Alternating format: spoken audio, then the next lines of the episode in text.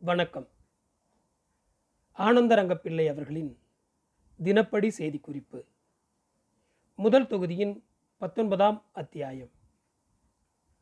ஆயிரத்தி எழுநூற்றி நாற்பத்தோராம் வருடம் மார்ச் மாதம் இரண்டாம் தேதி. சரியான தேதி மார்ச் மூன்று. ரௌத்ரி வருஷம் மாசி மாதம் இருபத்தி நாலாம் தேதி வெள்ளிக்கிழமை.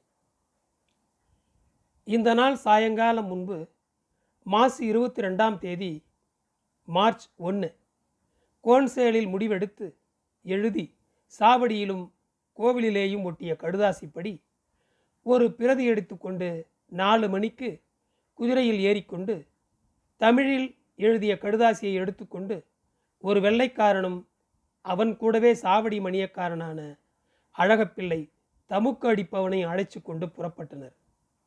தெருவுக்கு தெரு வெள்ளைக்கார தெரு கெவினி வாசல் படி எங்கும் திரிந்து அங்கங்கே நின்று குதிரையில் இருக்கிற வெள்ளைக்காரன் பிரெஞ்சில் முதலில் படிக்க பிறகு தமிழில் எழுதியிருக்கிற கடுதாசியை கணக்கு பிள்ளை படிக்க பிறகு தமுக்கு அடிக்கப்பட்டது. இந்தபடி சாராயம் கல் விற்கக்கூடாது என்பதை பட்டணமெங்கும் தட்டி பறைசாற்றினார்கள் ஆயிரத்தி எழுநூற்றி நாற்பத்தோராம் வருடம் மார்ச் மாதம் மூன்றாம் தேதி ரௌத்ரி வருஷம் மாசி மாதம் இருபத்தைந்தாம் நாள் சனிவார நாள். சரியான தேதி மார்ச் நான்கு. காலமே பதினோரு மணிக்கு குளச்சை அதாவது திருவாங்கூர் ராசாவின் ஸ்தானாதிபதி தூதராகிய நாராயணப்பையன் என்பவன் குளச்சையிலிருந்து கரை வழியே காரைக்கால் வந்து அங்கிருந்து சலங்கிலேறி புதுச்சேரிக்கு வந்தான். இன்றைய தினம் அவன் கொண்டு வந்த ராசாவின் வெகுமானத்தை துரை அவர்களிடம் கொடுத்து கடுதாசியும் கொடுத்தான். அந்த வெகுமானத்தை வாங்கி கொண்டு கடுதாசியையும் படித்து பார்த்து பேச வேண்டியவற்றை பேசிய பிறகு வெகுமானம் கொண்டு வந்த நாராயப்பையனுக்கு ஒரு தலைப்பாகையும் சால்வையும் வெகுமானம் கொடுத்து அனுப்பிவிட்டார்கள். அவரும் அனுப்பிவித்து கொண்டு அவருடைய விடுதிக்கு போய்விட்டார். இந்த நாள் சென்னை பட்டணத்திலிருந்து தாண்டவராய பிள்ளை வந்தார். ஆயிரத்தி எழுநூற்றி நாற்பத்தி ஓராம் வருடம் மார்ச் மாதம் நான்காம் தேதி. சரியான தேதி மார்ச் அஞ்சு ரவுத்திரி வருஷம் மாசி மாதம் இருபத்தி ஆறாம் தேதி ஆதிவார நாள். மத்தியானம் பதினோரு மணிக்கு திருச்சிராப்பள்ளி மராட்டியரிடமிருந்து ஒரு மராட்டிய அருக்காரன் துறையவர்களுக்கு கடுதாசி கொண்டு வந்தான். கெவினி வாசல் படியில் கடுதாசியுடன் அவனை கண்டவுடன் அவனை கொண்டு போய் துறையவர்களின் முன்பாக நிறுத்தினார்கள். உடனே அந்த கடுதாசியை கொடுத்தான். ஆயிரத்தி எழுநூற்றி நாற்பத்தி ஓராம் வருடம் மார்ச் மாதம் பதினைந்தாம் தேதி தமிழ் ரவுத்திரி வருஷம் பங்குனி மாதம் ஆறாம் தேதி புதன்கிழமை நாள். இந்த பட்டணத்தில் நடந்த செய்தி என்னவென்றால் திருச்சிராப்பள்ளி கோட்டையில் இருந்த கிசுமத்துக்காரர்களுக்கும் வேலைக்காரர்களுக்கும் ஊழியர்களுக்கும் செவிச்செபேர்கள் மசால்ஜிகள் தீவட்டிக்காரர்களும் இன்னும் வெகு சனங்களும் கோட்டைக்குள் இருக்க முடியாமல் அவரவர் தமக்கு சம்மதியான இடங்களுக்கு போய்விட்டார்கள். அஞ்சாறு வேலைக்காரர்களும் மசால்ஜிகளும் தீவட்டிக்காரர்களும் சந்தா சாஹிபுவின் மகளுக்கு இந்த நாள் வேலைக்கு வந்து சேர்ந்தார்கள். அவர்கள் சொன்ன செய்தி என்னவென்றால் கோட்டைக்குள் இருக்க முடியவில்லை. அங்கு ரஸ்துகள் அதாவது உணவுப் பொருட்கள் இல்லை. சனங்கள் அரிசி கிடைக்காமல் பட்டினியாக கிடக்கிறார்கள். அந்த பட்டணத்துக்குள் இருக்கிற வீடுகளை சோதித்து எடுத்த தானியங்களும் தீர்ந்துவிட்டன. இதன் பிறகு ஒரு பட்டாணியின் ஆப்கானில் இருந்து வந்த முஸ்லிம் வீட்டிலிருந்து எடுத்த அரிசியும் பக்காசேர் ஒரு ரூபாய் விலை விற்கப்பட்டது. அது கூட இரண்டே நாளையிலேயே விற்று தீர்ந்தது. இருக்கிற எசமான்கள் எல்லாரும் கொடுத்து விட்டார்கள். இனிமேல் வாழ வழி இல்லை.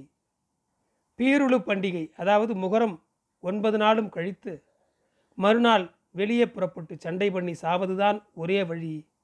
அல்லது சண்டை பண்ணி பிழைப்பது என்பதை தவிர வேறு வழியில்லை என்கிற யோசனையில் இருக்கிறார்கள் என்று சொன்னார்கள். இந்த செய்தியை கேட்ட புதுச்சேரியில் இருந்த சந்தா சாஹிபுவின் மகளில் அதாவது வீட்டில் இருந்தவர்கள் ரொம்பவும் அங்காளாய்த்து கொண்டும் தாபந்தப்பட்டு கொண்டும் இருக்கிறார்கள்.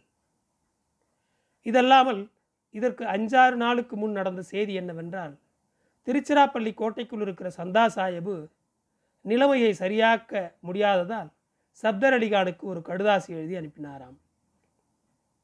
அந்த கடுதாசியை சேத்துப்பட்டில் இருக்கிற சப்தர் அலிகானிடம் கொண்டு சேர்த்தனர். அவர் அதை படித்து பார்த்தார். மராட்டியார் கோட்டைக்கு நெருக்கமாக வந்து போனார்கள் சுற்றி இருக்கிறார்கள். இனி என்னால் செய்யக்கூடியது ஒன்றுமில்லை. இனியும் நீங்கள் அவர்களுக்கு உபேஷையாய் இருந்தால் அதாவது கண்டுகொள்ளாமல் இருந்தால் இனிமேல் என்னை காண மாட்டீர்கள் என்று கண்டிதமாய் எழுதியிருந்தாராம். சப்தர் அலி கடுதாசியை பார்த்து போலூர் முகமது அலியை அழைத்து காரியமானால் இப்படி நிர்வாகம் தப்பி இருக்கிறதே நம்முடைய மனுஷர் சீவனை காப்பாற்றுவோம். மராட்டியர்களுக்கு கொஞ்சம் திரவியம் கொடுத்து சமாதான உடன்படிக்கை போட்டு அவர்களை பிராணத்தோடு வெளியே விட்டுவிடத்தக்கதாக பேசிக்கொள்ளலாம் என்று யோசனை பண்ணினார்.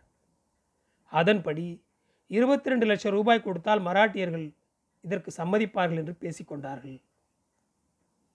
இதில் சப்தர் அலிகான் அஞ்சு லட்சமும் சப்தர் அலிகானின் தாயார் அஞ்சு லட்சமும் சந்தா சாஹிபுவின் பெண் சாதி அஞ்சு லட்சமும் படே சாஹிபுவின் பெண் சாதி அஞ்சு லட்சமும் போலூர் முகமது அலி ஒரு லட்சமும் அல்லினக்கி சாஹிபு ஒரு லட்சமும் தருவதாக பிரித்து கொண்டு ஆக இருபத்தி ரெண்டு லட்சத்தை தர தீர்த்தார்கள். இருபத்தி ரெண்டு லட்சத்தை பெற்றுக்கொண்டு சந்தா சாஹிபு உள்ளிட்டோரை உயிரோடு தப்ப விட வேண்டும் என்று மராட்டியருக்கு புதுச்சேரியிலிருந்து சந்தா சாஹிபுவின் பெண் சாதியும் படே சாஹிபுவின் பெண் சாதியும் எழுதி அனுப்பினார்கள். அதுக்கு அவர்கள் எசமான் உத்தரவில்லாமல் கொடுக்கிறதில்லை. சத்தாராவில் உள்ள மராட்டிய ராசாவின் உத்தரவை கேட்டு பதில் கொடுப்பதாக எழுதி அனுப்பினார்கள். ராச காரியம் இந்த மட்டிலே இருக்கிறது. ஆயிரத்தி எழுநூற்றி நாற்பத்தி ஓராம் வருடம் மார்ச் மாதம் பதினாறாம் தேதி ரௌத்ரி வருஷம் பங்குனி மாதம் ஏழாம் தேதி வியாழக்கிழமை நாள். மூலத்தில் காலியாக உள்ளது. மணிக்கு மேல் இந்த நாள் துறை அவர்கள் ஒழுகரைக்கு போனார்.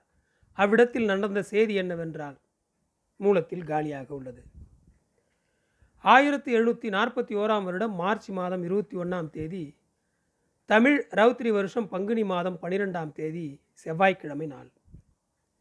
மத்தியானம் மூன்று மணிக்கு வேலூரிலிருந்து போலூர் முகமது அலியும் தக்கே சாஹிபுவின் குமாரன் அலி நக்கீம் சாஹிபும் ஆகிய இருவரும் வந்தார்கள். வரும்போது அவர்களை எதிர்கொண்டு வரவேற்க கோட்டையிலிருந்து கனகராஜ முதலியார் ஒரு கோன்சேல்காரன் முத்தியா பிள்ளை இது முதலாகிய பேர் கொம்பு தமுக்கு மேளத்துடன் போனார்கள். நின்று இந்த வரவேற்பை ஏற்றுக்கொண்டு வர முடியாமல் அவதிப்பட்டு ஓடி வருவதைப் போல எதிர்கொண்டு போனவர்கள் கெவினிக்கு வெளியே போகுமுன் போலூர் முகமது அலியும் அல்லி நக்கியும் உள்ளே வந்து விட்டார்கள். வந்த காரியமாவது. திருச்சிராப்பள்ளி கோட்டையை மராட்டியர் முற்றுகையிட்டு கொண்டதால் கோட்டைக்குள் அவதிப்படுகிற சந்தா சாஹிபு பிராணனை போக்கடிச்சு கொள்கிறதா இருக்கிறது என்றும் மராட்டியருக்கு ஏதேனும் பணம் காசு கொடுத்து சமாதானம் பேசினால் பிராணன் மாத்திரமாவது தப்ப விடுவார்கள். புதுச்சேரியில் குடியிருந்த சந்தா சாஹிபு படே சாஹிபு ஆகியோரின் பெண்டுகளும் தருவதாக சொன்ன பணம் கேட்டு அனுப்பியதற்கு கொடுப்பதற்கு இல்லை என்று சொல்லிவிட்டதார். இவர்கள் இரண்டு பேரும் அவசரமாக வந்தார்கள் என்று சொன்னார்கள். ஆயிரத்தி எழுநூற்றி நாற்பத்தி ஓராம் வருடம் மார்ச் மாதம் இருபத்தி ரெண்டாம் தேதி ரவுத்ரி வருஷம் பங்குனி மாதம் பதிமூணாம் தேதி புதன்கிழமை நாள். சாயங்காலம் எட்டு மணிக்கு போலூர் முகமது அலியும் அல்லி நக்கியும் பயணம் புறப்பட்டு வேலூர் கோட்டைக்கு போய்விட்டார்கள்.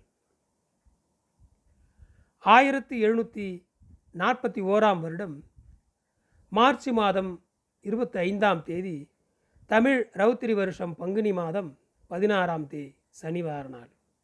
காலமே பத்து மணிக்கு சென்னைப்பட்டினம் தாண்டவராய பிள்ளை சென்னைப்பட்டினத்துக்கு போவதற்காக நம்முடைய பாருவத்தலின் பெயரிலே ஏறி பயணமாகி போனார். மார்ச் இருபத்தி ஆறாம் தேதி பங்குனி மாதம் பதினேழாம் நாள் ஆதிவார நாள். இந்த நாள் மத்தியானம் கப்பல் ஒன்று சீன மோக்காவிலிருந்து வந்தது. ஆயிரத்தி எழுநூற்றி நாற்பத்தி ஓராம் வருடம் மார்ச் மாதம் இருபத்தி ஏழாம் தேதி ரவுத்திரி வருஷம் பங்குனி மாதம் பதினெட்டாம் தேதி திங்கள்கிழமை நாள். காலமே பத்து மணிக்கு திருச்சிராப்பள்ளி மராட்டியரின் லசுக்கரிலிருந்து பிரெஞ்சுக்காரர்களுடைய வக்கீல் துரை அவர்களுக்கு எழுதி அனுப்பிய கடுதாசி வாயனமாவது. மதுரை கோட்டையிலிருந்து படே சாஹேபு புறப்பட்டு திண்டுக்கல் கோட்டையில் நான்காயிரம் குதிரை படையுடன் தங்கியிருந்தார். ஒரு நாள் மராட்டியர் இரண்டாயிரம் குதிரைகளுடன் சண்டைக்கு வந்தார்கள். படே சாஹிபு வெளியே வந்து சண்டை செய்ததில் மராட்டியர்கள் முறிஞ்சு ஓடி வந்து விட்டார்கள். அதன் பிறகு பதினோராம் தேதி திங்கட்கிழமை படே சாஹிப் மணப்பாறை அருகில் இறங்கியிருந்தார் அந்த செய்தியை கேள்விப்பட்ட ரகோசி போன்ஸ்லே பத்தாயிரம் குதிரைப்படையுடன் புறப்பட்டு வந்து திருச்சிராப்பள்ளிக்கு மேற்கே முக்காத தொலைவில் இருக்கிற மணப்பாறையில் தங்கியிருந்த படே சாஹிபுவை முற்றுகையிட்டார். பனிரெண்டாம் நாளான செவ்வாய்க்கிழமை காலமே சூரிய உதயம் ஆரம்பம். மத்தியானம் மூன்று சாமம் மட்டுக்கும் சண்டையிட்டார்கள். மராட்டிய குதிரையில் இரண்டாயிரம் மூவாயிரம் பேர் விழுந்தார்கள். படே படையிலும் இரண்டாயிரம் மூவாயிரம் குதிரை வீரர்கள் விழுந்தனர். படே சாஹிபுக்கும் மராட்டியருக்கும் சரியான சண்டை நடந்தது. படே சாஹிபு இரண்டு துப்பாக்கி காயங்களும் இரண்டு அம்பு காயங்களும் ஒரு கத்தி காயமும் பட்டு விழுந்து போனார். படே சாஹிபுவின் அக்காலின் மூத்த மருமகனான சாதிக் சாஹிபு என்பவனும் ஒரு சமேதரான பெரிய மனுஷர் ஒருத்தனும் விழுந்து போனதால் துலுக்கர் படை முறிஞ்சு ஓடியது.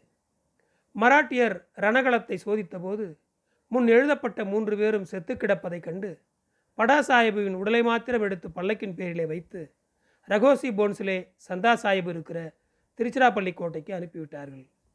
இப்படி அதில் எழுதியிருந்தது. இந்த செய்தியை படே சாஹிபுவின் மகளிலும் சந்தா சாஹிபுவின் மகளிலும் போய் சொல்லிவிடுமாறு கனகராய பிள்ளை முத்தியா பிள்ளை ஆகிய இருவரையும் துறை அனுப்பி வைத்தார். போய் இந்த செய்தியை சொன்னவுடன் படேசாஹிபு மகளில் துலுக்க பெண்டுகள் எல்லோருமாக கூடி கூக்குரலிட்டு அழுது அங்காளாய்ச்சி கொண்டிருந்தார்கள்.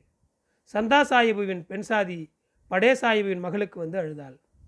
மற்றபடி பெரிய மனுஷர் வீட்டு பெண்களும் இவ்விடத்தில் தங்கியிருப்போரும் வந்து ஒருத்தரை ஒருத்தர் கண்டுகொண்டார்கள்.